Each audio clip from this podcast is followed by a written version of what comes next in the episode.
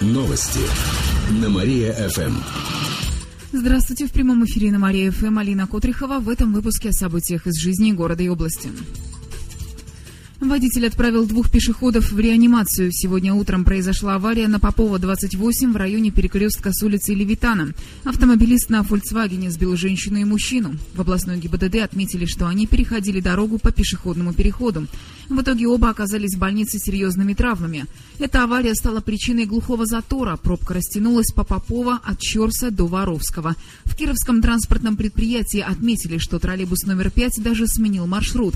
Он едет через железнодорожный железнодорожный вокзал и до филармонии. После этого продолжает путь по своему маршруту. Очевидцы сообщают в Твиттере, что аварии произошли также в районе Декородина. Там столкнулись три машины и троллейбус. А на перекрестке Щерса и производственный троллейбусы и бетономешалка не смогли разъехаться. Напротив неона сломался КАМАЗ. Отмечу, что сегодня ночью наступили заморозки, температура опустилась до минус пяти, на дорогах местами слабая гололедица, а также небольшой туман. Число перевозок в Победилово планируют увеличить почти в шесть раз. Накануне область подписала соглашение со столичной компанией «Новопорт». Она занимается строительством и реконструкцией аэропортов. Компания составит бизнес-план для Победилова, говорят в пресс-центре правительства. И к 2020 году перевозки в нашем аэропорту планируют увеличить до 250 человек в год. Сейчас они составляют всего 40 тысяч. По мнению руководителей Новопорта, это крайне мало. Для увеличения перевозок прямые рейсы из Победилова должны быть в 15 15 российских и 5-6 зарубежных городов.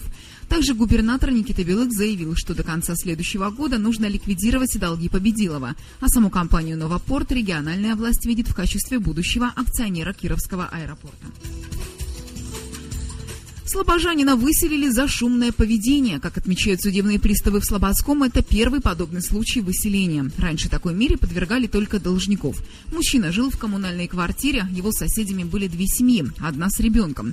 54-летний слобожанин злоупотреблял спиртным и водил к себе шумные компании, и тем самым сильно мешал своим соседям. Они пытались бороться с мужчиной. Однажды заперли дверь в его комнату, но тогда он вместе с друзьями стал забираться в квартиру через окно.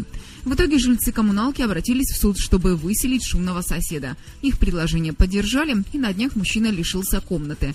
Другое жилье ему не предоставят. Однако он не унывает, рассказали в областной службе судебных приставов. Мужчина уже подыскал себе жилье на первое время.